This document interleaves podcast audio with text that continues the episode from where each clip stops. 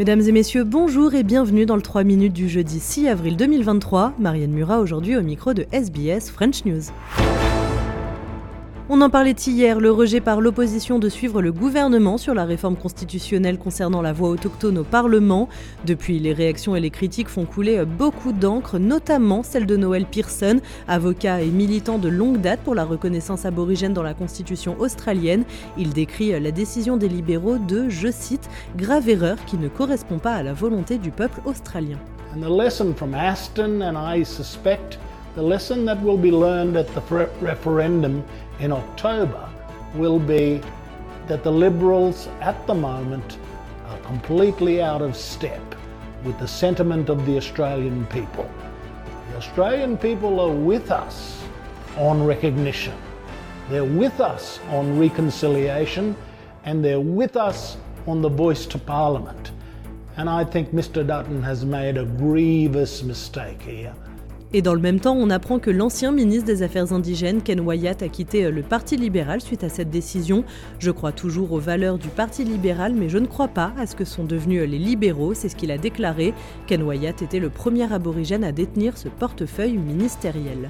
Près de deux tiers des Australiens ont décidé de rester à la maison en ce week-end prolongé de Pâques. En cause, la hausse du coût de la vie, les personnes sondées ne pouvant s'offrir le voyage ou le logement.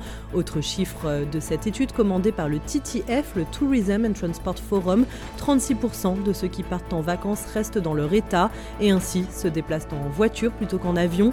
Pour la directrice du TTF, Margie Osmond, ces chiffres sont alarmants pour les agences de voyage qui ont déjà du mal à se remettre de la pandémie de Covid-19. The really important part about this is while things are a lot better than they were 12 months ago, this cost of living issue is really going to impact for the industry and it is way too early for anyone to say that the tourism industry has recovered. we will be uniquely vulnerable if there is a significant drop in domestic travel because we still don't have international travellers back at the level we need. Et enfin, sur la scène internationale, la situation qui se dégrade au Moyen-Orient. Hier, la police israélienne a pris d'assaut la mosquée Al-Aqsa dans la vieille ville de Jérusalem en tirant des grenades assourdissantes sur des fidèles palestiniens. Conséquence des protestations ont eu lieu sur place, puis en Jordanie et en Turquie.